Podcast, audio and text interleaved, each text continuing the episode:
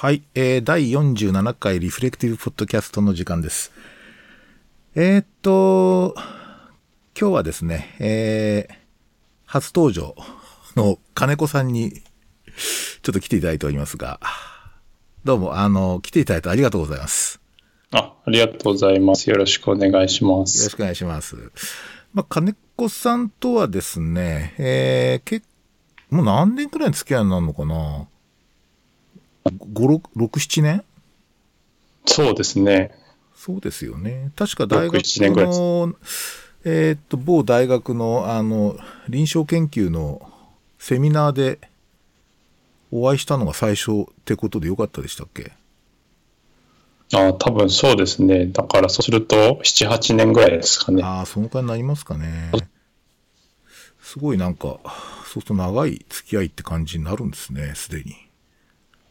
うん。あの、えっと、実は金子さん、なぜか、ポッドキャストを 始めたという。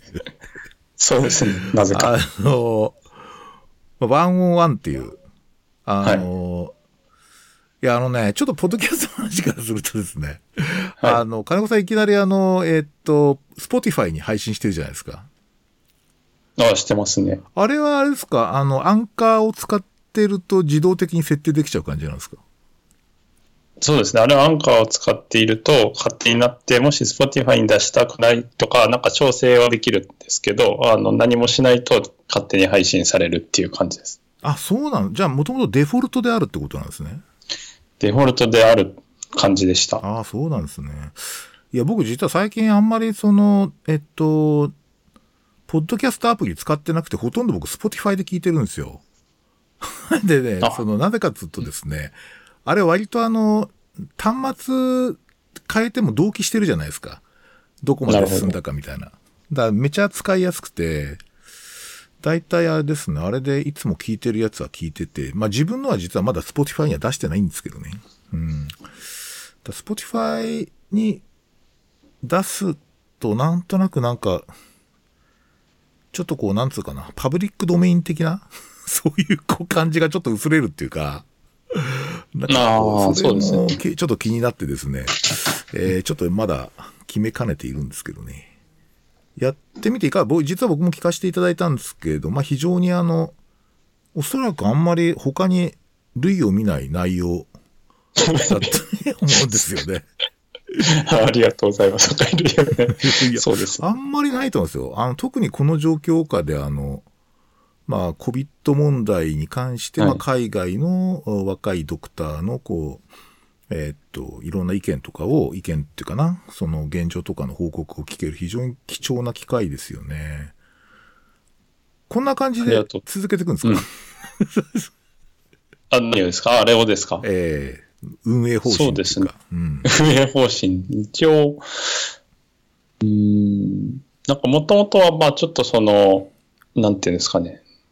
うーん、まあ雑談を、まあその、したいなっていうんう。うんことと、あとはまあちょっと自分で気軽に出せるメディアがあった方がいいかなっていううんのでやっていて、うん。うんで、まあどうしても知り合いをたどると、その医療関係の人が多くなっちゃって、そうするとまあ今はどうしても話題がもう COVID-19 の話になって、うんまあそれはそれで、あの、良いかなという感じなんですけど、あとまあ他の方向性として考えてるのは、まあちょっと医療関係じゃない、あの、知り合いの人とかも多少いるので、まあそういう人に、あの、まあ僕が話を聞きたいなというのとか、あとちょっと研究をしている人も、まあ医療関係の人になっちゃうんですけど、ちょこちょこいるので、で、なんか例えば論文を書いた時に、なんかその人にあの出てもらって、こう、ちょっと内容を解説してもらうとか、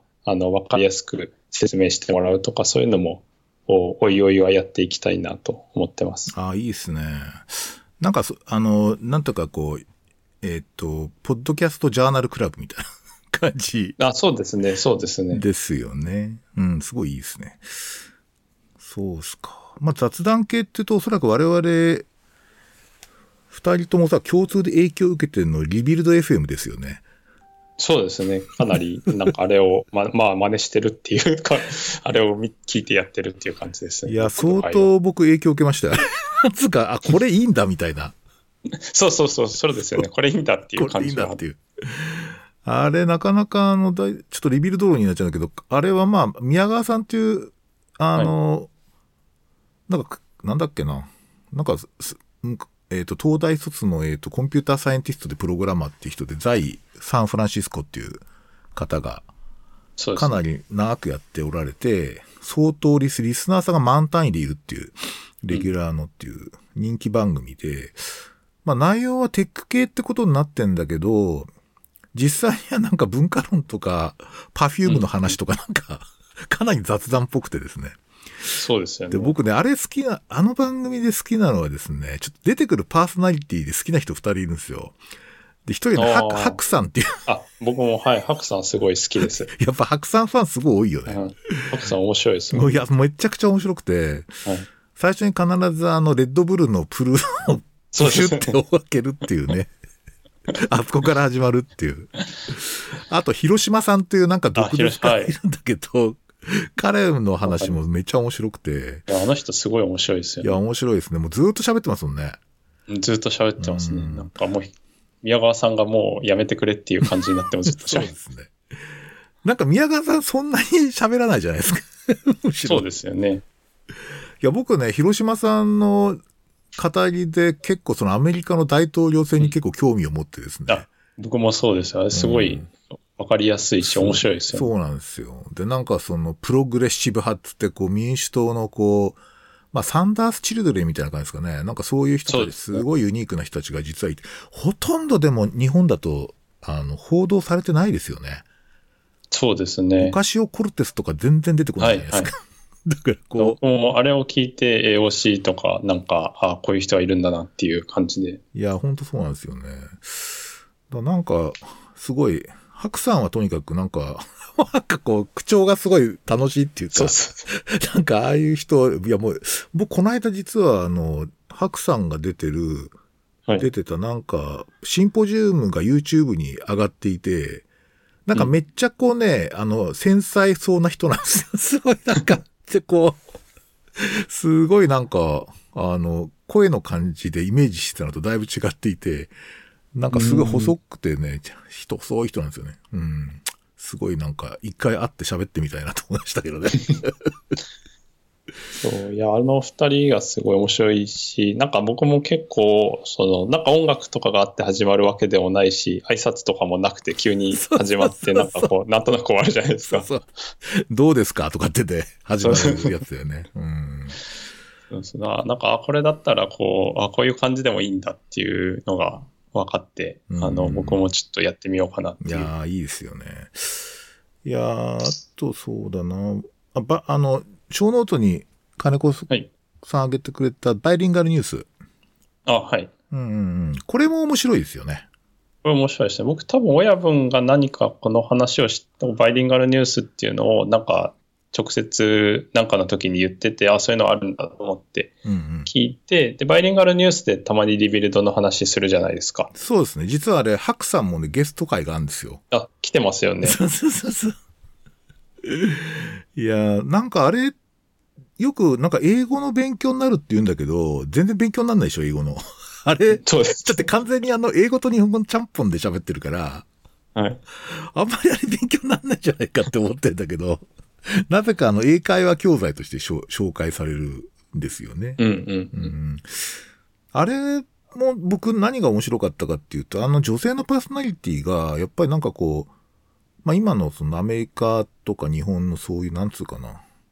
例えばこう、うん、LGBTQ の話とか、あと、えっ、と、そういう、なんつうかな。あの、ミーツ運動とか。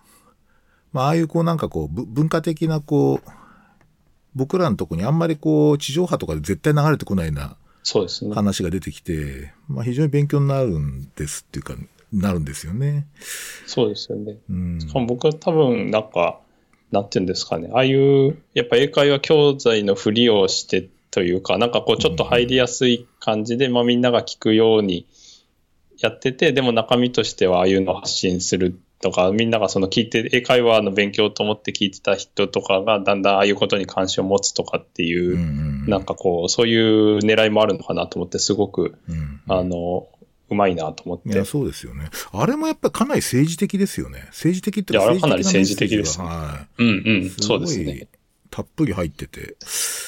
まあ、ああいうのをやりたいなと思ってるんだけど、結局あのサブカルネタに行ってしまうっていう私の 番組はですね、なかなかそっちへ方面行かないんですけれども、あの、なんか音声コンテンツはすごく、うん。やっぱり、前なんか金子さん確かなんかその、ポッドキャストはこう運転中に聞いてるっていうあ、そうですね。ことをちらっと聞いたんですけど、まあ実際そんな感じで聞いていらっしゃるんですか、そうですね。もう、ちょっとその、3月までは結構運転する時間が長くて、あで、引そっ越して、今関東にいるとあんまり運転しなくて、まあ今は電車で聞いてるっていう感じです。うーん。えーっと、あの、し静岡だっけ？静岡にいた時って、最長何時間ぐらいど、あなんとかこう、あの、仕事場に行くのに、どのくらいの距離を走るんですか？えーっとですね、まあ1時間15分ぐらいですかね。片道。え、そんなに車に乗るんですか ?1 時間半。そうです。その、往復だともう2時間半ぐらい乗ってえるんです。ー、それ、それ、リビルド FM2 つ聞けます。そうっすか。そうで、なんかやることがこうないじゃないですか。その運転してる時って運転するしかないから。で、なんか結構静岡のローカルの、普通のラジオ聞いてると静岡のローカルのやつしか入んなくって、ああ。まあそれはそれでなんか味があるんですけど、ちょっとこうずっと聞いてると、ちょっと他のも聞きたいなっていう風になって。大体あんま音楽いらないですよね。その、そうですね。日本のラジオ局結構音楽番組多いんだけど、もっと語りが聞きたいなみたいな感じはちょっとありますね。そうか。でもなんかあれなんですよね。ちょなんか僕たまに、ほらあの、ちょっと、うんと、地方、地方っていうか、まあ、他の県とかでちょっとお話に行ったりするじゃないですか。はい。そうするとですね、なんか全然知らない人がですね、いつも聞いてますとかっていう人がいるんですよね。必ずね、何人かいるんですよ。一一人は絶対いるって感じで。ああ、すごい。だから意外にあのすごいです、聞いてる方いらっしゃってですね。あれ、アンカーって、あの、はい聞いてる、なんかリス、なんとかな、回数とかわかるんですか？何人が聞いてるとか。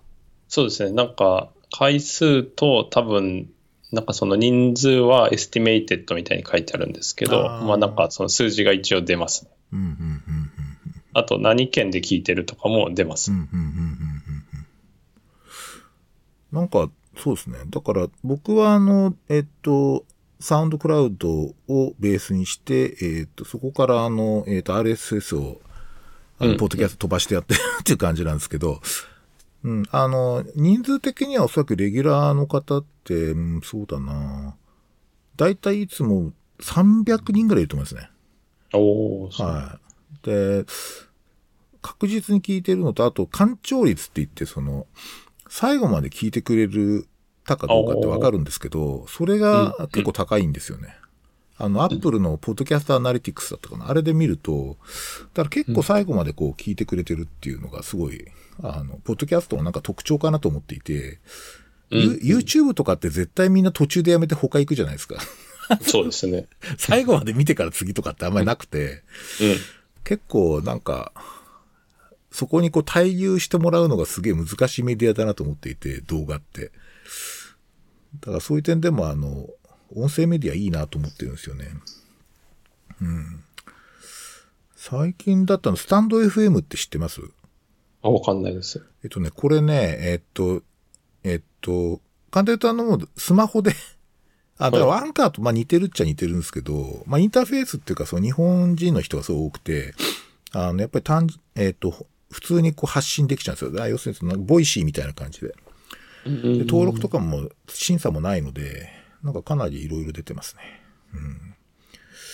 そうなんですよね。あ、これはプラットフォームなんですね。その、アンカー的な。そうそうです。アンカー的なプラットフォームですね。非常に、あ、これ PC から全くアクセスできないので、えっ、と、そういう点でも、まあそううん。あの、スマホか、まあ iOS、I、まあ iPad はいうんけるんですけどね。うん。なんか、あれですよね、金子さん、まあ、4月から、まあこんな、こんな状況ではあるんですけども、はい。大大学を移られて、あ、そうなんですよ。そうですね。今、あの、まあ、おそらく閉鎖じゃないですか。大学。そうですね。はい。そうすると、なんか、まあ、遠隔的になんかいろいろやらざるを得ないっていう感じなんですかね。そうですね。教材作ったりするんですか？教材を作って、で、一応自分がいるところは5月まで、連休明けまではとりあえず閉鎖で。で、その後も、まあ、ズームとかそういうので、あの、講義をとりあえずはしてくださいっていうふうにうん。なってるので、まあ、今ちょっと、えっ、と、まあ、学生さんがいるので、その人たちと、あの、オリエンテーションとか、まあ、個別のミーティングとかを来週ぐらいからちょっと遠隔でやりつつ、授業を準備したりとか、あの、っていうのを やってるっていう感じですかうね。ん。そうですよね。結構遠隔の教材作るのって大変じゃないですか。そうですよね。ちょっと僕もその探り、探りうんでんで、ね。なんか YouTuber になるわけじゃないからね。はいどうもこんにちはみたいな感じじゃ絶対ないじゃないですか。だから、そうですよね。こう喋りのこう、なんとか、結局さ、しかも一人語りでしょ。そうですね。あれ結構ね、トレーニングいると思うんですよね。うん、うん。うん。だから結構、ポッドキャストで一人語り作るのって練習なんじゃないかって僕はマジ思いますけど。ああ。うん。確かに。あとは、まあ多分一応一人だけど、そのライブってやって、その授業の時間に見てもらうっていうのを今のところは想定してるので、まあなんかこう、チャットみたいなので書き込んでもらったりとか、まあクイズっていうか問題を出して、その場でリアクション見たりとかっていう感じにはうんなりそうかなっていう感じです。え、もしかしてムードルですか？ムードルではあ、ない何ですか？あムードルっていうあの、なんかはい、大学がよくプラットフォームで使ってるやつなんですけど、それじゃなくて？ああ、いや多分ズームを使、あ、うズーム使みたいですけど。うんですね。なるほど、なるほど。いや、でも、ズーム会議多すぎますよね、今。今日も実は、あの、午後、あの、某病院の、あの、レジデントの教育セッションに呼ばれて、あの、ズームで参加したんですけどね。だいたい3時間ぐらいですよね。うん。ああ、でもそうですよね。うんなんかなかなかこう、もうそれだけで、なんか会議会議で一日終わっちゃうみたいに、い家にいてもなっちゃいますよ。そうそうそう。それで、その、その後ですね、あ僕初めてだったんですけど、その、えっ、と、僕が所属してるそのプログラムの、その、えっ、と、総合診療家庭医療のレジデンシーの歓迎会がズーム上であったんですよ。で、ズでズームであの、向こう側でみんなこうやってビールとかお酒飲って乾杯とかってやる、あの、ズーム飲み会っていうらしいんですけど。なんか非常に不思議な感じですね。なんか、いやー、面白いんだけど、なんかこう、なんかこう、大声で笑ったりするじゃない？向こう側で。はい。なんか飛沫が飛んでくる感じがするんだよね。飛んでくるはずないんだけど。なんか、あの、インターネットを通じて飛沫が飛んでくるみたいな、そういうなんか、妙な妄想が。うん、それだとまるで貞子ですね、みたいな感じになっちゃうからね。あのリングの。だからまあなんかそういう、なんかその辺ってでもちょっとこう感覚がね、やっぱ、この COVID-19 の関係で、ちょっとやっぱ日常感覚がものすごくこう変わっちゃいましたよね。うん。そうですね。すごく変わります。うん。これ、ズーム飲み会って僕やったことないんですけど、その、普通の飲み会だと、こう、全体で話す以外に個々になんてバラバラと話したりできるじゃないですか。あ、はいはい、はい。そういうのってできるんですか？なんかね、あの、今日はやらなかったんですけど、なんか20人ぐらい集まると3、4人でまた少数で、こう別にグループ作って、そこでちょっとやってまた元戻ってくるみたいな、ちょっとワークショップっぽいワークショップ展も。開でやるみたいですね。なるほどう。ん。いやー、なかなか、だからちょっと、でね、やっぱりズームやっててすごい思ったの、っていうか、あのーそうだな、あの、えーっと、3月下旬ぐらいからかな、ズームの会が増えたの って。うん。で、やっぱね、めちゃくちゃ肩凝るんですよ。でね、なんでかっていうとね、あの、いや、大体ノートパソコンかタブレットでやるじゃない大体結構主流じゃないですか。そうですそうするとね。ね、ずーっとこう姿勢が悪いんですよね。姿勢がっていうか、こうそっくり返ってやってる感じじゃないので、だからね、ちょっとね、実はこのままだとちょっとズームやりすぎて絶対、あの、頸椎おかしくなると思ってですね。あの、実は、あのデス、デスクトップ PC をですね、初めてと言っていいくらい、もう、あの、Windows のやつは初めてなんですけど、あの、発注しました。あ、そうなんですね。はいで、何買ったんですか？えっ、とね、えっ、と、普通に、なんていうかな、あの、サイコムっていうね、あの、BTO メーカーがあるんですけど、そこで、あの、オプションを自分でバーっと選んでってやるやつで、うん。うん。ライゼン7があ乗ってる Ryzen 7はい。が乗ってる、あの、Windows PC ですね。うん。いやー、でもちょっとなんか、あれですね、ちょっといろいろ本当ライフスタイル変わりますね。いやー、かなり、なんていうか、変わりますよね。うん。あれですか、今は、金子さんあれでしたっけ？移動してからは臨床やられてんですかね？あ、今は臨床を週2回していて、うんうん。で、まあ、200床ぐらいの、あの、まあ、小規模っていうんですかね、中規模っていうんですかね、そういうのうん病院の総合診療科。うん。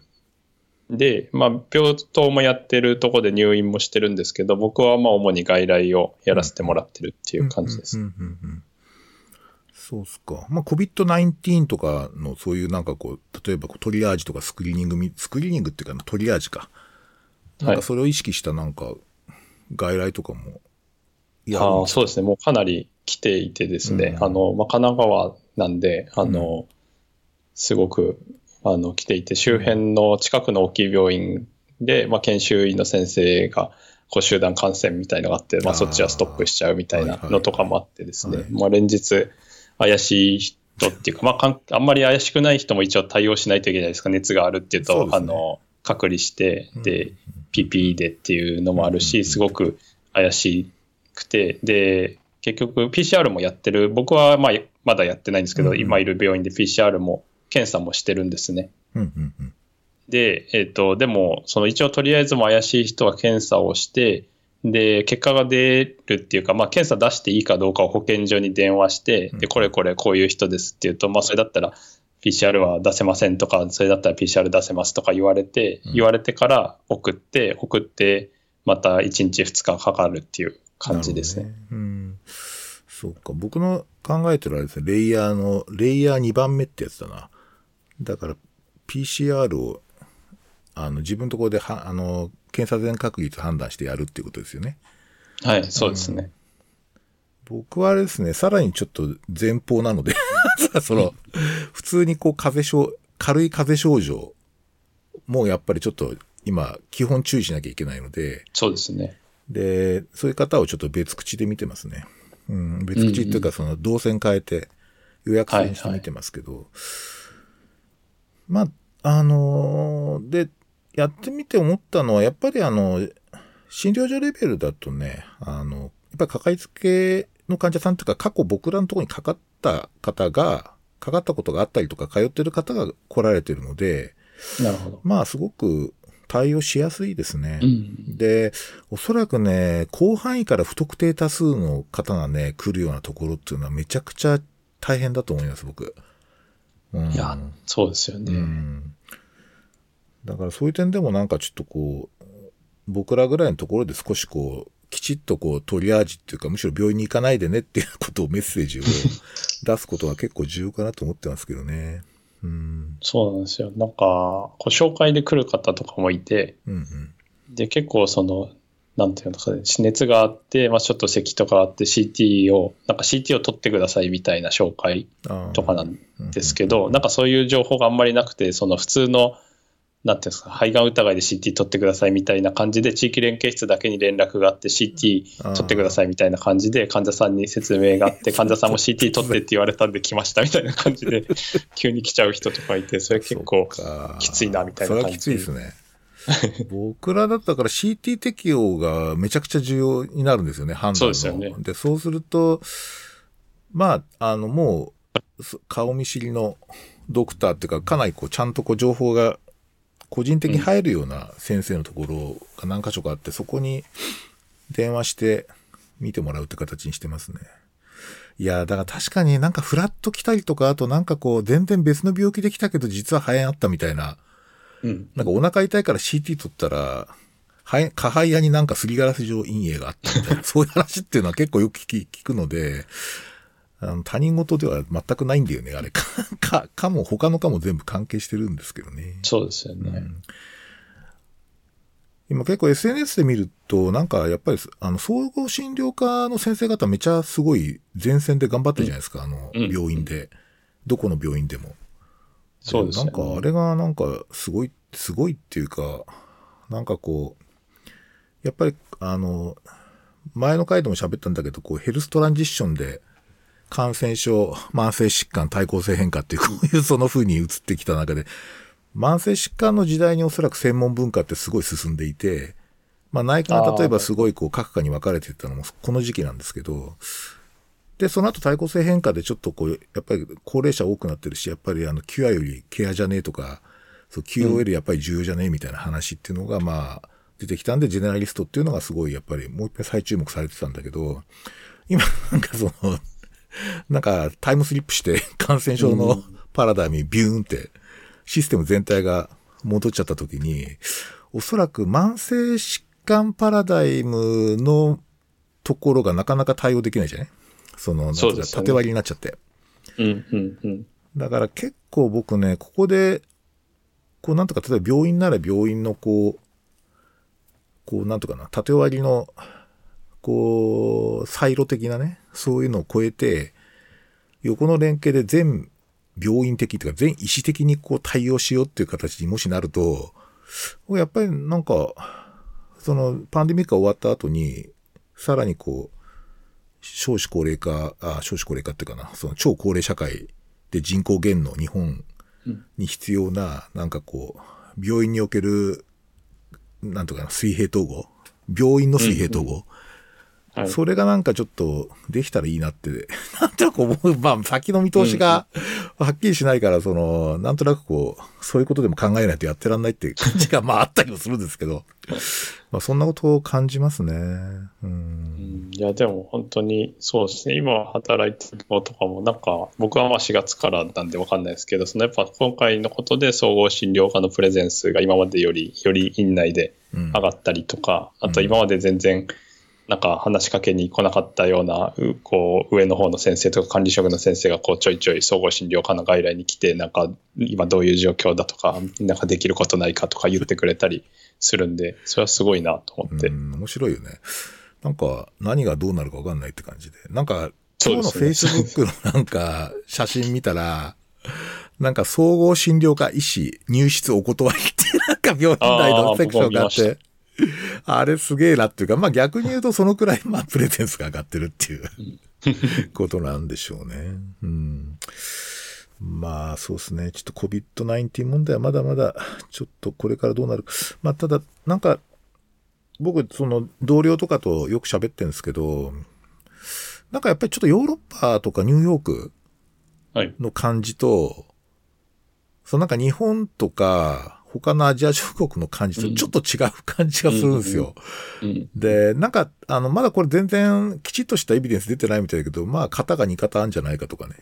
L と S だったかな？とかあったりとか、なんか、やっぱ電波経路とか違うんじゃないかとか、なんかいろんなこと言われてて、まだこれからわかんないことたくさん多いけど、まあ完全になんか同じ形になるような気がしないんですけどね。欧米と、うん欧欧州とかと。うん、なんか別の感じのこう、電波なんじゃないかと思ってて、まあただ確かに、あの累積見ると指数関数的に完全に 他のところと同じではあるんだけど、まあちょっと、とにかく、毎日コツコツやるしかないなと思ってますね。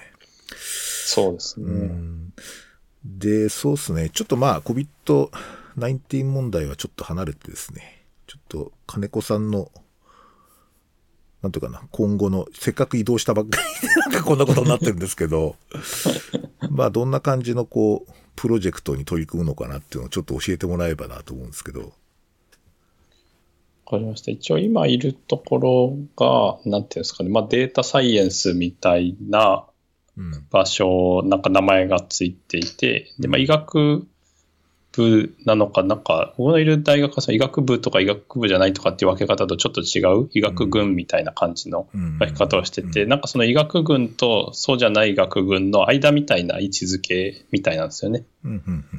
で、まあ、医者、MD の人もスタッフにも大学院生にもいるし、MD じゃない人もスタッフにも大学院生にもいるっていう感じで、で、まあ、それはそれでいろんな人がいた方が、こう、面白いかなっていう感じなんですけど、なんかこう、まあ、僕としてはそのプライマリーケアとかファミリーメディスンの研究を、まあ、していきたいなっていうのがあるんで、なんかその、ちょっとデータサイエンスとかっていう名前だと、こう、人が入ってくるのに、プライマリーケアの人はちょっとこう入ってきにくいっていうか、ちょっと分かりにくいかなと思って、一応その中に、まあ、あの、実態はないんですけど、名前だけなんかプライマリーケアっぽい名前があると良いなっていうので、一応こう、プライマリーケアリサーチユニットっていう名前を作ってもらって、でそれで活動していこうかなっていうので、なんかこうやっぱセンターとかつけると結構大変みたいで、大学の中でなんか位置づけないといけないみたいな感じになって、センターはちょっと使いにくいって言われたんで、なんか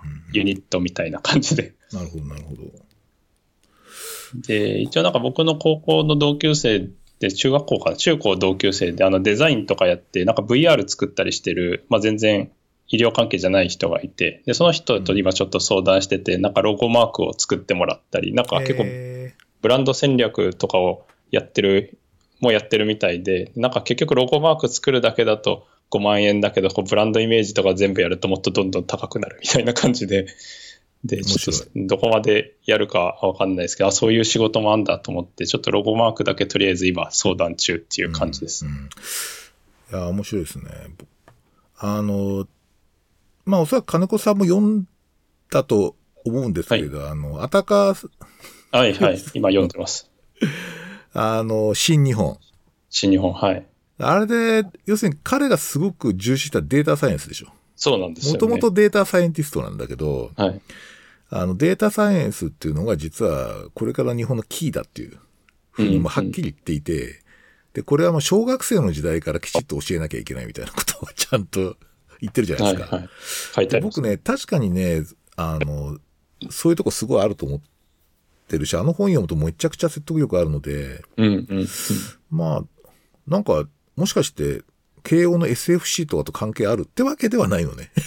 なんかその、あたかさんがなんか、コンサルで入ってるとかそういうわけじゃない。あ、僕が今いるとこですか？えー、えっと、あ、いや、はい、多分わかんないですけど、慶応の SFC とかと僕の知ってる範囲では関係ないですけど、なんか結構その、その、なんていうんですか、今いるところの上の人とか、大学の上の人とかも聞くと、でもああいうことを言ってるんですよね。なんかソサイエティ5.0とか。ああ、そうですか。だから、まあなんか、とりあえずその同じような言葉を使ってるんで、まあ何かしら交流があったり、まあ本当にそう思ってるのは、あたかさんほど思ってるのかちょっとわかんないですけど、一応形上はそう言ってるかなっていう。そうですね。あの新日本のすごいいいところって、もうあれほどこう日本のダメさ加減をこう指摘してる本ないんだけど、あの、あたかさんはダメとは言わず伸びしろと言うんだよね。そうですね、そうです。それすごいなと。三種遅れってすげえじゃん、伸びしろすげえあるじゃん、みたいな、そういう感じなので、いや、このポジティブ思考すげえなとかって思ってたんだけど、まあ、そこに書かれてることはほぼ全部僕はもう全くその通りだと思いますね。だから、やっぱり、うん、あの、だから、こう、僕やっぱりなんかこう、総合診療の大学の部門って二つあると思ってて、はい、で、一つはもう完全に超王道のファミリーメディスンの大学のデパートメントが一つと、うん、もう一つはもうその領域横断的な、例えば今回のデータサイエンスも僕そうだと思うんですけど、そういう領域横断的な、そういうこう、なんていうかな、あの、未来志向型のこう研究発信みたいな、うん、とか、あと教育。データサイエンス教育とかすごい重要だと思うんだけど、うん、まあそういうのの発信ができそうな感じがしますよね。まあできたばっかなんだっけ？そうですね。あの4月からなんで、もう完全にできたばっかりですけど。やっぱ、あたかさんとか公園に来てもらえなんか、そうですね。本当になんかそういう感じがしますね。なんか、せっかくその言葉を選んだからには、みたいな感じがすごいしますね。うん、うんうん、そっか。今あれですか、か金子さん、研究領域的にはどんなこう展望っていうか、内容的にはどんなことを考えているんですか？そうですね。一応今やっで、なんかもう手をつけてやっているのは、あの、まあ、フリークエント ER ユーザーの人が、まあ、結構その、アメリカとかだと、フリークエントの人が、まあ、全体の結構な割合を占めて、あの受信数の割合とかお金の割合を占めてるっていうので、そまあ、そこに介入するっていうのがあるじゃないですか。はい、あります。はい。で日本だと多分そんなにまだその研究があんまりはなくって、うんなんか僕の知っている範囲だと千葉の方かな、1個多分出ていて、で。はいうんうんで、僕は静岡で、あの、2施設ぐらいで、あの、や、やらせてもらったやつがあるんですけど、なんかそれは千葉のやつと静岡のやつは結構数字的には似てて、そのアメリカとかに比べると、あんまり、なんていうか、すごく、こう、いっぱい来て、いっぱいお金使ってるっていう人は、なんかアメリカとかにそんなにいなかったんですよね。で、で結構そのちょっと結果があの他の国のやつと違うっていうか、すごくその人たちがあの受信数とか費用に関して大きく占めてるっていうわけではないっていう感じだったんですけど、まあそれはあくまで2施設とか1施設とかの話なので、まあちょっとこう、あのもうちょっとそれ、一応なんか2施設ぐらいでやって少し、うんノウハウというかちょっと規模感みたいのが分かったので、で、またもうちょっと広げて、やったりとか、あとまあ、その中で例えば ambulatory care sensitive conditions で入院してる人とかはどれぐらいいるのかとか、もうもうちょっと細かい分析みたいのがあってもいいのかなと。あの、あれですよね。だから、あの、例のホットスポッティングとかそうですね。そうですね。んはい。あれ、あの、やっぱね、僕あれ、すごいこう、あの、アメリカって医療費高いじゃないですか、一回かかると。そうですね、そうですね。だからおそらく、例えば CT1 年に30回取りましたみたいな人だととてつもない額になるので、いや、確かそういう人いるんですよ、あれ、報告見ると。出てきますよね。そうそうそうなんか、で、おそらくなんかそういうタイプっていうのはむしろなんかこう、あの、えっと、こう病院の労働のバーデンとか、夜のバー、なんか医師のバーデンとか、こう負担感とか、なんかそっち系と関係してるかなっていう気はなんとなくしますね。なんかその。そうですね。またあの人来てるよみたいな。そうそうそうそう。まあ日本人比較的優しい、僕、日本人の医者って基本かなり僕プロフェッショナリズム高いと思うんですけど、あの、まあそれでもやっぱりちょっと負担感になるっていうのはあるうんかもしれないね。あとやっぱり救急車はかなり限られたリソースなので、まあ、救急車をやっぱり使うっていうのは、やっぱりちょっと、あの、なんとか研究対象になると思いますよね。うん、うんそうですよね。そうですねなんか静岡でも、こう、すごく100回とか来てる人もやっぱりたまにいてその人とかも聞くとみんなわかるんですね。なんかその、あんまり名前とか、なんていうのかな、詳しいことは出さなくても、ああ、もうこれあの人だよね、絶対みたいな。まあ病院の中で あるみたいな。うん沖縄もありそうですね。ああ、沖縄もありますね。そうですね。なんかやっぱりこう、あ、で、なんかそのブレンナーモデルっていうか、その、えっと、ホットスポッティングのやつは、確かあれの介入は、えっと、確か多職種の学生のチームかなんかが、そのフリークエントユーザーのとこ行って、で、その分断されたこう、ケア、ケアシステムみたいなやつを、なんかこう、つなぎ直すみたいな感じのことやってるじゃないですか。I うんうん IPW って感じで。はい、はい。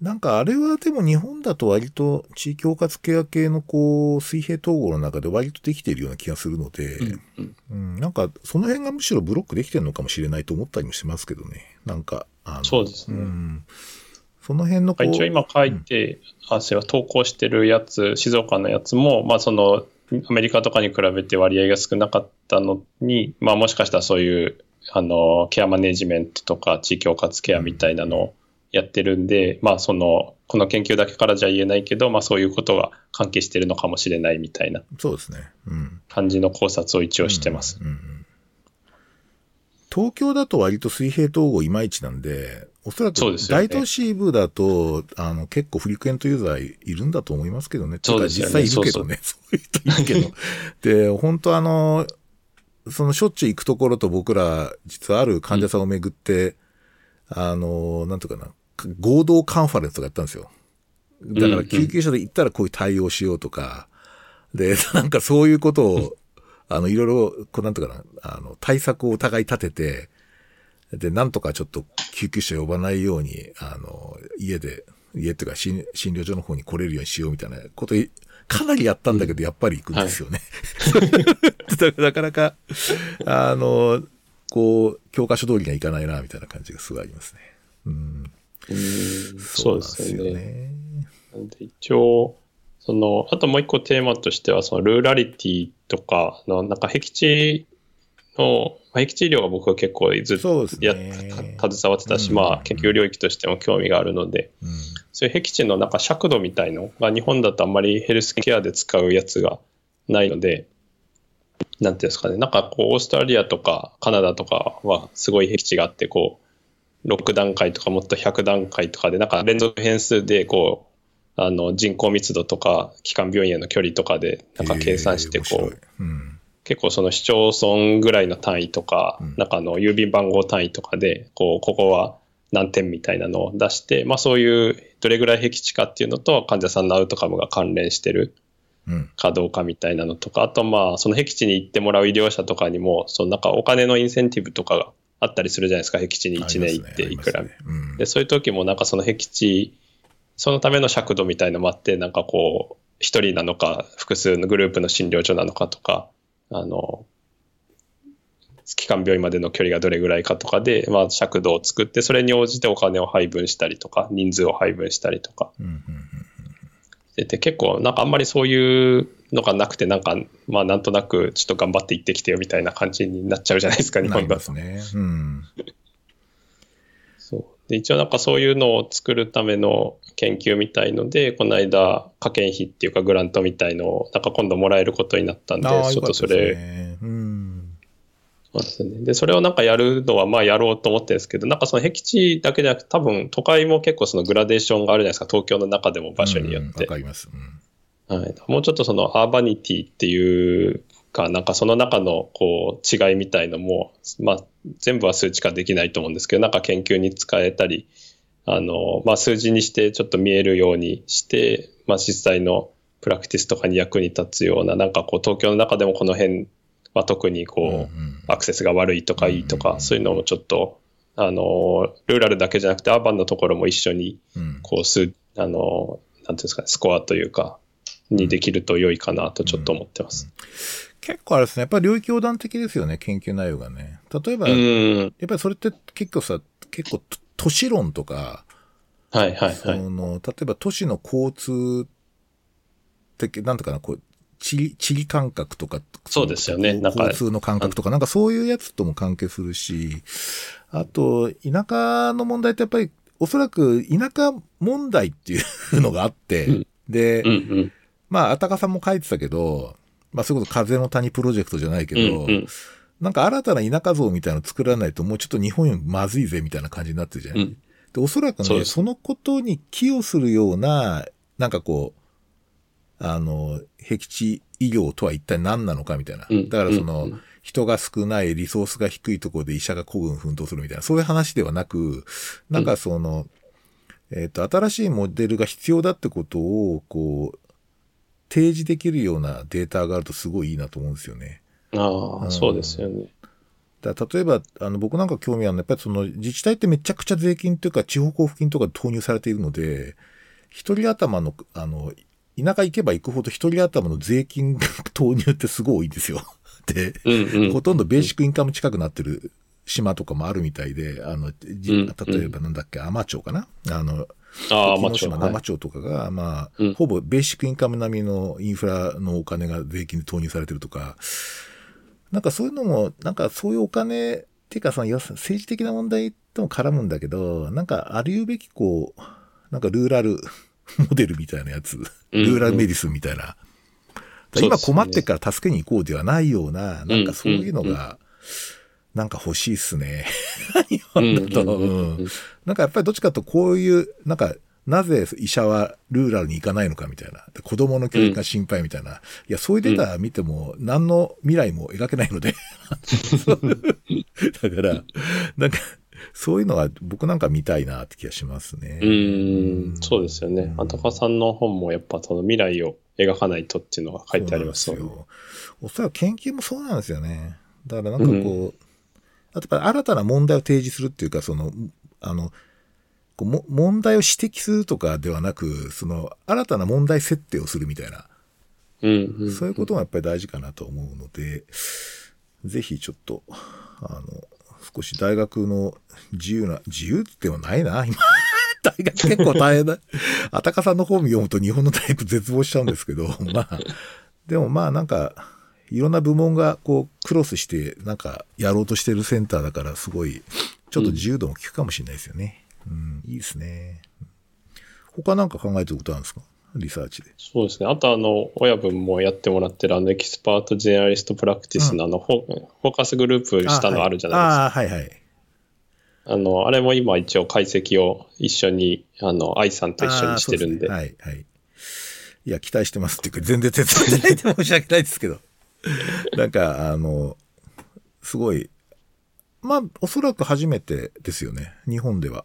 多分そうだと思いますね。やってるとかもないと思うんで、これはぜひって感じですね。で、なんかあの、愛さんと話してるのは何でしたっけ？あの、ソスタ、UK のあの、 Society of Academic Primary Care。そうそうそうそう。なんかあの学会とかに、まあちょっといつ行われるかわかんないですけど、行けたらあれ、あれに出したい。いや、行けたらね。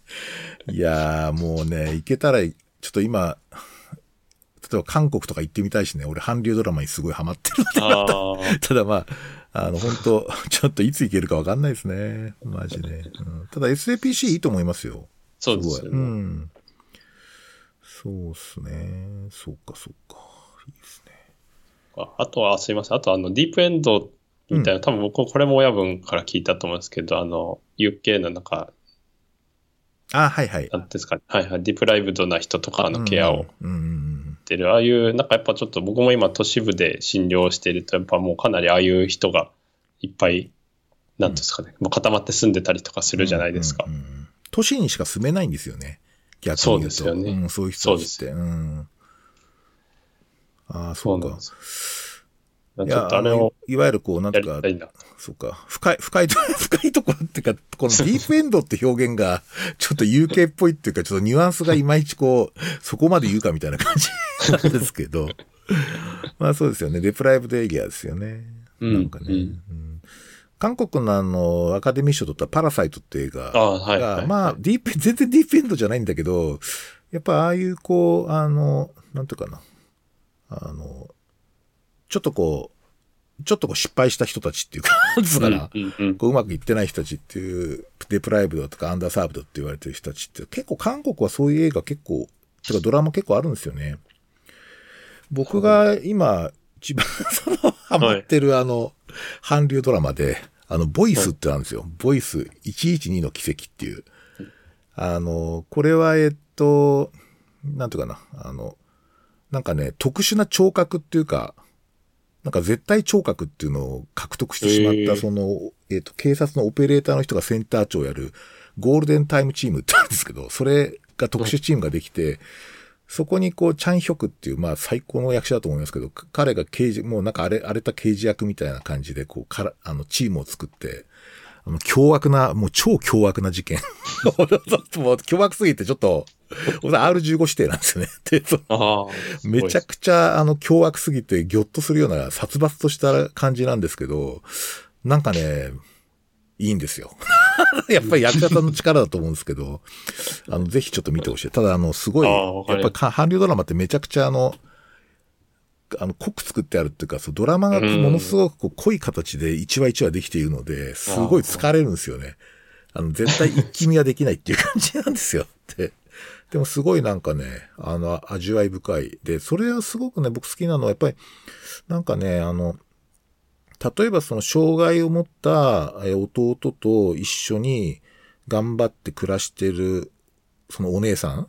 で、そのお姉さんが実は犯罪に巻き込まれて悲惨な運命になっちゃうとか、それから、あと、その精神障害で入院してる人たちが悲惨な、超凶悪な犯罪事件に巻き込まれてるとか、うん、なんかあと、えー、っと、なんか外国人、あの、労働者でものすごくこき使われてる人たちがめちゃくちゃ悲惨な目に遭うとか、なんかそういうすごいね、こう、なんかそうなんですよ。そういうめちゃくちゃこう、殺伐とした世界で、だけどなんかね、やっぱりあの、いや、この人たちちゃんと生きてる人たちだよっていうね、メッセージがすっごい感じるのね。なんか、いや、最後のね、最終回のとこで、私たち制作チームは、こう犠牲、このドラマで犠牲となってしまった人たちっていうのは、いつも私たちの隣人だと思って作ってましたみたいなコメントがちょっと入ってきてて、いやーやっぱ韓国すげえ深いなとかって思いましたね。なかなかああいうのは作れないと思いますよ、僕、日本だと。ポリコレ上。絶対どっからか苦情が入ったりするんで。うん、なんかすごい、あの、す、素晴らしかったんですけど。まあなんか、これネットフリックスですか？ネットフリックスですね。なるほかなり前ですね。しあの、もう韓国で作られたのが、確か2017か6かぐらいだったかな ?5 かな？そのあたりでだいぶ経ってるんですけど。で、日本でなんかリメイクされて、えっ、と、唐沢文明さんと牧陽子さんがなんか その代わりの役やって、絶対あの僕見てないんですけど、そのリメイクされたのは。あの殺伐さは絶対日本ではドラマができなかったと思うので、きっと違うドラマになってんだろうなっていうふうに思ったりもしますけどね。うん。ですよね。まあ、あれですかね。なんか、えっと、なんか前、展望としてこう、やっぱりこうなんか、例えば、あの、えっと、金子さんが、あの、通ってたっていうか、その、はい。えっと、ウエスタンオンタリオのウエスタン。の、はい。 Master of Family Medicine みたいなやつをちょっはい。と、日本にも作れないかみたいなこと言ってたんですけど、そういうのはなんかちょっと、展望としては、抱えそてるんか？うですね。まあ、なんか、今回のことで結構思ったんですけど、別にオンラインでも全然できるんじゃないかなと最近思ってきて。うん。うんで、多分結局、まあその、親分が、こう、もう今までやってたやつとかも、まあなんかその、学位を出すか出さないかっていうことを除くと、ほぼもうやってるじゃないですか、すねなんていうか、こう。うん。大体コンテンツ的にはほぼ重なってますよね。うんうんうん。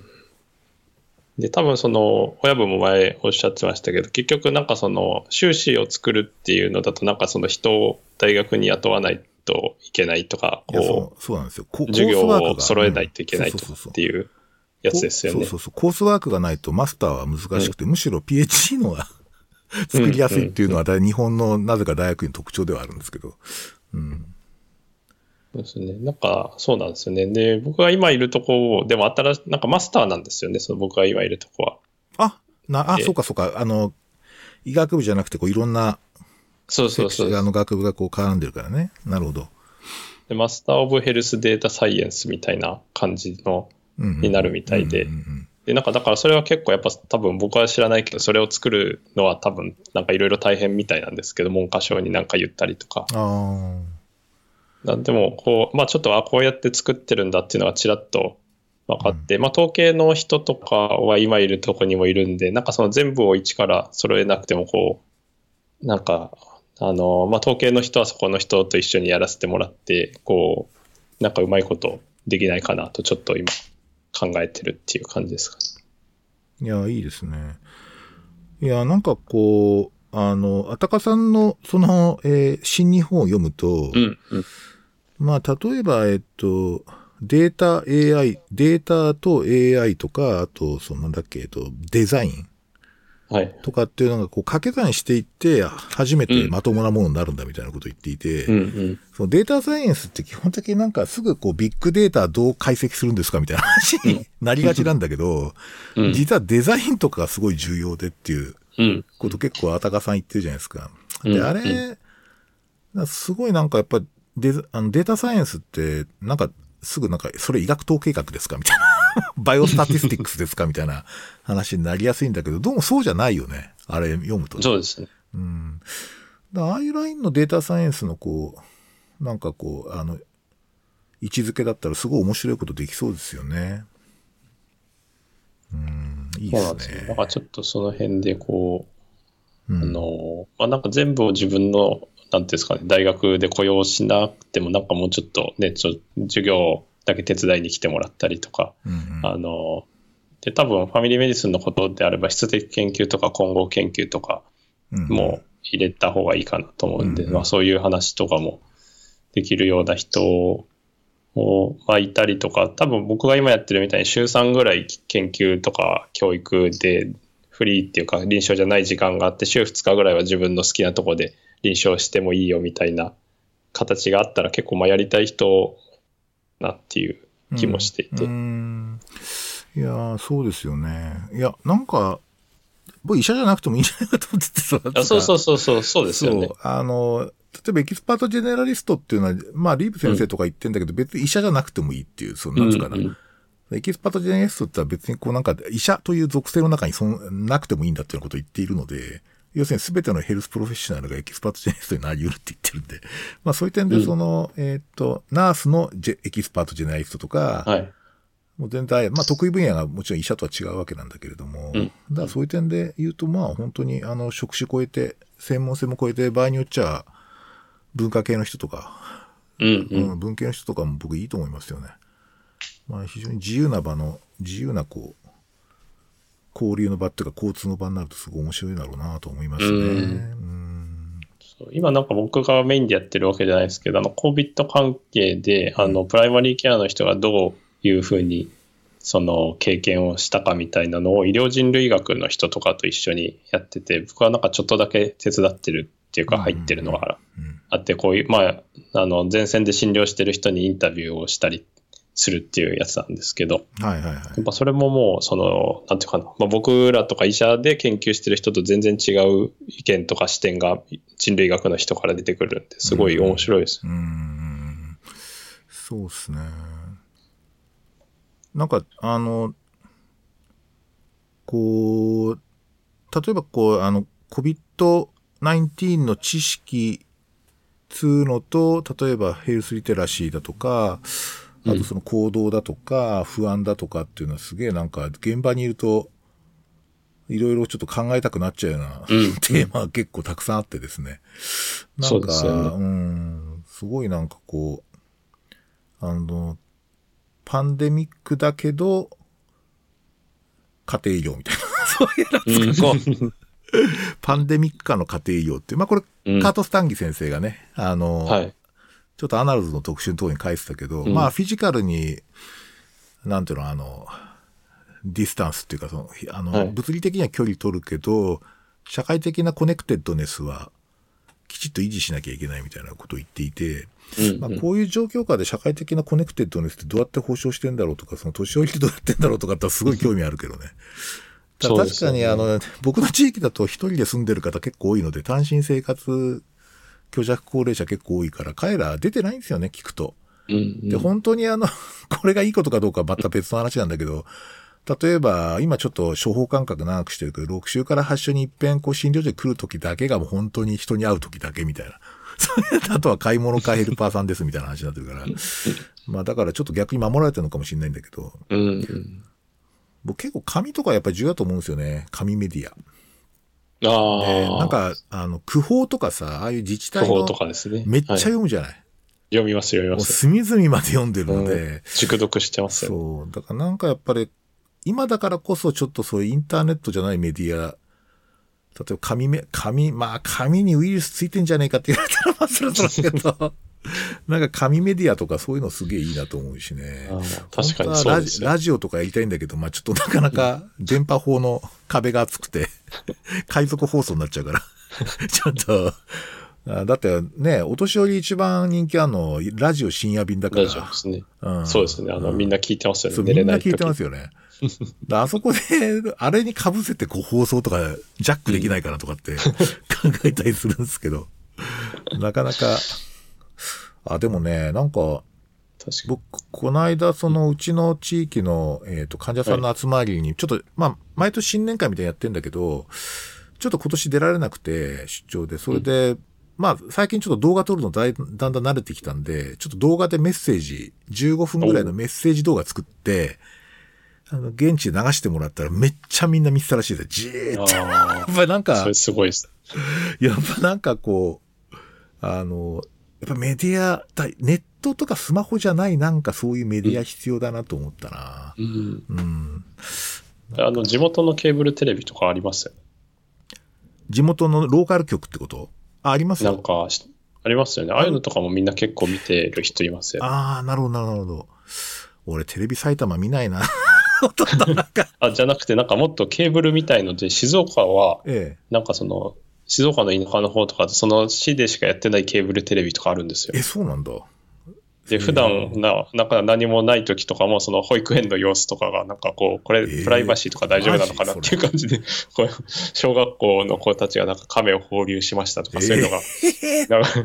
えそれってあれですか？地上波じゃないな、なんだろう、ケーブルテレビ。ケーブルテレビだってああ、言ってました。で見れるんだ。へえ、それまた。だからなんか診療所でこうんう健康講話みたいのをするっていうのも取材とか来てくれてうん流したりできるんですよ。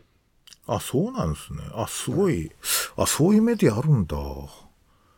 いや、面白いな。うーん。じゃあ、まさにうちの近くの1丁目から5丁目までの テレビとかそういうのも。あそうそうそう。なんかそういう、そういう感じ。ね。ああ、はいそうか。うちの1丁目から5丁目まででも人口3万人ぐらいいるからな。あ あ、それもうあれですね。僕が働いてた市市と同じぐらいですね。そうですか、ですか。なんかそういう感じですからね。なるほどね。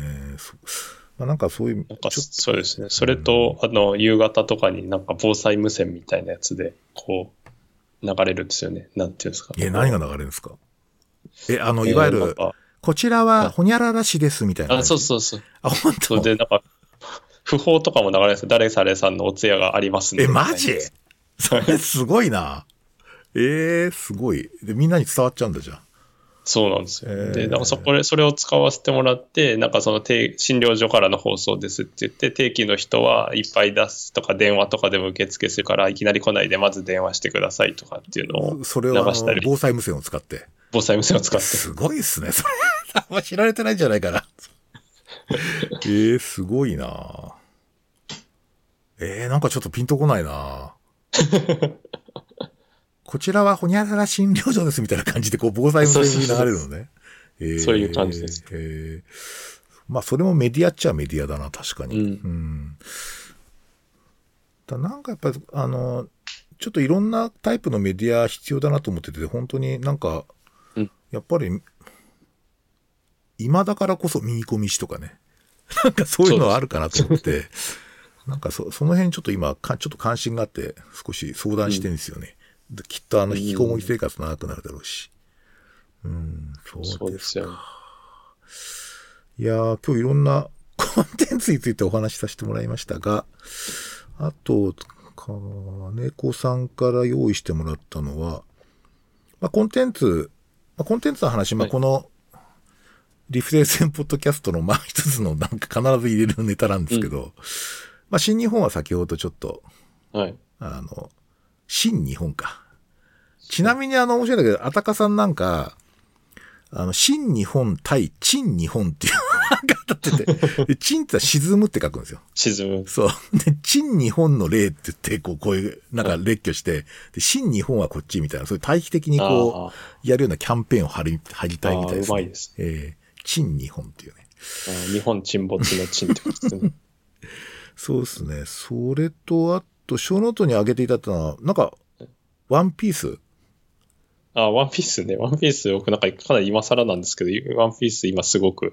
読ん読んでて、あ、そう途中で止まってたのをなんか、あの、子供がですね、最近ワンピースを読み始めて、なんか最初は僕が読ん、僕40巻ぐらいまで読んでて、なんか話があってたんですけど、だんだん子供の方がどんどん先を行って知らないことが出てくるから、ちょっと僕も読まないとと思って、最近読んでるっていう。今、むしろ鬼滅の刃の方がね、あんかそうですね。大変なことになってますけど、大変なことになワワンってます。ピースリバイバルみたいな感じですかね。うん。これなんかあれですか？ワンピースうん。読んでますか？僕ね、ワンピースちょっと合わないんですよね。あなんかそあの、いや、あの、すごい、優れ、もちろん優れて面白いとは思うんですけど、なんかね、ちょっと僕の金銭からちょっと外れるんですよ。うんだからちょっと、まあもちろんあの、一定程度どんな話かは知ってますけどね。うん。ど、どんな点でこう、金子さんなんか注目されてるんですか？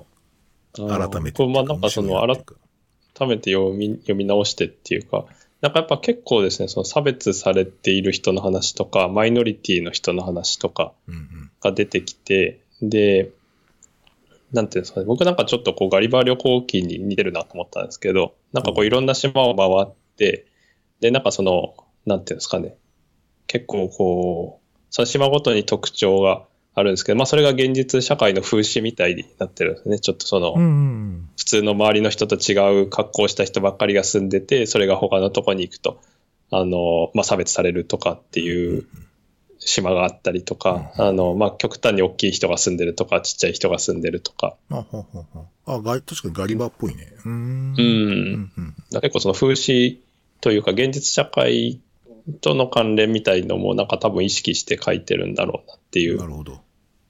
のと、あと結構ですね、なんか僕は改めて読んでみると、なんかしょっちゅうあの、ルフィっていうのが主人公なんですけど、結構負けたりとかやられたりするんですよね。ね。で、なんか死にそうになったりとか、なんかするんですけど、で、結構誰かが助けてくれるっていうので、なんかこう助かってるパターンが多くてうん、で、その、あたかさんの本にもあったですけど、まあ年長者の人が出てきて、で、まあその今は全然ルフィはレベルに達してないんだけど、これはサポートした方が将来のためにいいだろうっていう感じで、なんか手を貸してくれたりとかですね、リソースを割いてくれたりするっていう、なんかエピソードがちょいちょいあって、うん。だそれはなかなかこう、その、もう一線を退いてる年長の人とか、あの、まあ、本当はルフィより多分今でも実力あるんだけど、でも我々がやるんじゃなくて、もう君がやっていった方がいいから、あの、僕のできることは君に与えてあげますみたいな感じの、うんあの、人とかが出てきて、うんうんそれなかなか面白いなと。ああ、なるほどね。うん。そっか。なんかあれですね、こう、なんとか能力バトル的なところが結構あるじゃないですか。はいはい、ありますね。ね。で、はいやっぱりなんかジャンプ王道系の能力バトルなんだけど、ちょっとおそらく、そこがどうしても目いっちゃうからね。うーん。ちょっと細部のところはなかなか、ちょっと意識して今度読んでみようかな。そうですね。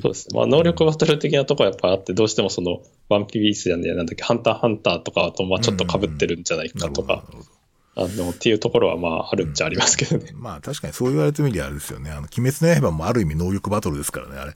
まあその点ではそうですね。なるほど、なるほど。そっか、そっか。うーん、そうですね。あとなんかありますかね。えーっと、あと、あの、ディープエンド、さっきのちょっと話し出したんですけど、うん。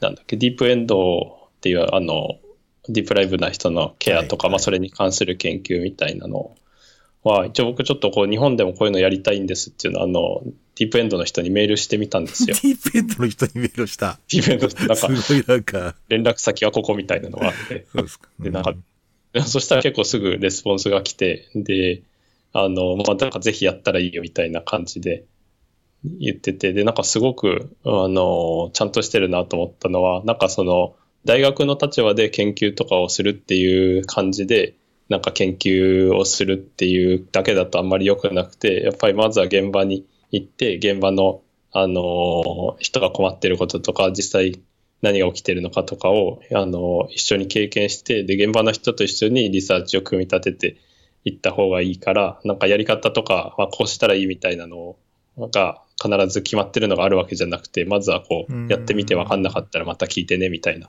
感じの返事が来て、すごいちゃんとしてるなとう。ん、あ、いいですね。 community-based participa、ん community-based participatory research だったかな。うんうん地域ベースのこう参加型研究っていうか、そういうイメージですかね。なんか課題解決型の。うん、そうですね、そういう感じですうね。ん、なるほどね。いや、そのあたりも楽しみですね。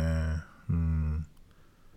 僕とか、まあ、こういう環境っていうか、こういう状況になって、ますますこう、インドア派になっちゃってですね。はいもともとインドア派だったのが、さらにこう、根が生えたようにインドアになってですね。あの、なんか、ちょっと外へ出るっていう感じがあんまりないんですけど、まあ、ちょっとぜひ、金子さんにはいろいろ教えてほしいなと思いますね。いえいえいえ。確かに今外に出にくいですよね。出にくいですよね。うん。大体いったかなそうですね。そうですね。あと、まあなんかせっかくこうテレワークがね、すごいこう、はい。テレワークっていうかまあ僕らの仕事ってテレワークじゃないんだけど、まあ、あの、会議とかね、あの、カンファレンスとか教育とか、そういうのってどんどんテレ化がす、テレワーク化が進んでいるので、まあなるだけちょっと、こう画質とか音質をね、ちょっと追求していった方がいいかなって思っていて、ちょっとこうガジェットに、ますますインドアっぽいんだけど、あの、ガジェット揃えてちょっと画質上げようかなっていろいろ考えていてですね。まあ、その一環であの、デスクトップ PC も買おうかなっていう感じだったんですけど、ううんやっぱりちょっとデジタル一眼とかでこう、ウェブカメラで、ウェブカメラとしてデジタル一眼につなげることがやっとできるようになったので、あの、すごい画質すすげえ上がるんですよ。で、すごいですね。そうなんですよ。で、あの、ポッドキャストで、例のその、なんだっけ、マイクとかさ、今結構詳しくなってたから、まあ音声の方は、結構自信、自信っていうか、まあそれなりにできるので、だからあの、ズームとかで、こう、例えば10人とか画面に出てるじゃない。はい。あの、僕のだけやたら画質がいいんですよ。他の方はすごい遅延してたりとかですね。あの、あー音が切れたりとか、像が止まったりしてるんですけど、やっぱかなりなんか、あの、ハイスペック PC とか使わないと、ズームでたくさんこう、ホストやるの大変かもしれないですね。うん、ん。なんかかなり CPU に依存してる気がします。いろいろやってみると。むしろだから、あの、スマホの方がむしろスムーズだったりするんですよ。どあの、今、そうなんですそうなんですよ。スマホの CPU ってもうススナップドラゴンとか、あの、あ、スナップドラゴン。とはい。A、A の13とか、はいはいはい。なんかああいう形になってて、あの、全然その古い PC なんかよりも。CPU パワーあるので、なるほど。もしかしたら iPhone とか、あの、なんだ、ギャラクシーとかでやってる人の方が。画質いい可能性高いんですよね。だから PC のこうなんか付属のカメラとこう、マイクに向かってなんかこうやるっていうのはおそらくね、すごい廃れてくるんじゃないかと実は思っていて、うーん。なるほど。結構スマホはすごい性能上がってるのでテレワーク向きだと思いますよ。うん。なんかあの、リビルドを聞いてるとすごいその、チップの話が出てきますもんね。そうですね、チップの話。そうそう、全然、そんな詳しくないけど、なんか楽しいよね。いや、楽しい。そう、僕あれすごいなと思って、なんかその、よくわかんないけど、面白いじゃないですか、聞いてて。そうそう。なんか、いや、あの、宮川さんがお寿司を頼むとしましょうか、みたいな。そうそうそうそう。話ですよね、その。で、寿司屋が遠いので、じゃあどうしますかみたいな感じで。そう。あれはすごい面白い。そうそう。面白いですね。しかも結構なんか、噛み合わなかったり、宮川さんの答えが別に求めてる白さんが言ってるのと違ったりする。全然違うっていう。いや、なんかでも、あれですね。あ本当にこう、テクノロジーの最先端の話ですよね。あの CPU とかね。だからすごい、うんうん、なんか、なるだけそういうのもちょっと追っかけていきたいなと思いますね。はい、うん。なんかね、結構カバーできた感じなんですよ。ああ、そうですね。結構カバーできてます。うんまあ、こんなとこですかね。うん。うん。またちょっとぜひ、はい。もうちょっと1ヶ月に1回ぐらい出ていただけると、えあ、ぜひぜひよろしくお願いします。またあの、もし買うんだったら僕も出ますよ。あ、本当ですか、ありがとうございます。ええはい、じゃあどうもありがとうございました、今日は。はい、ありがとうございました。あの、また今後ともお互い頑張っていきましょう。はい、はい。よろしくお願いします。ありがとうございます。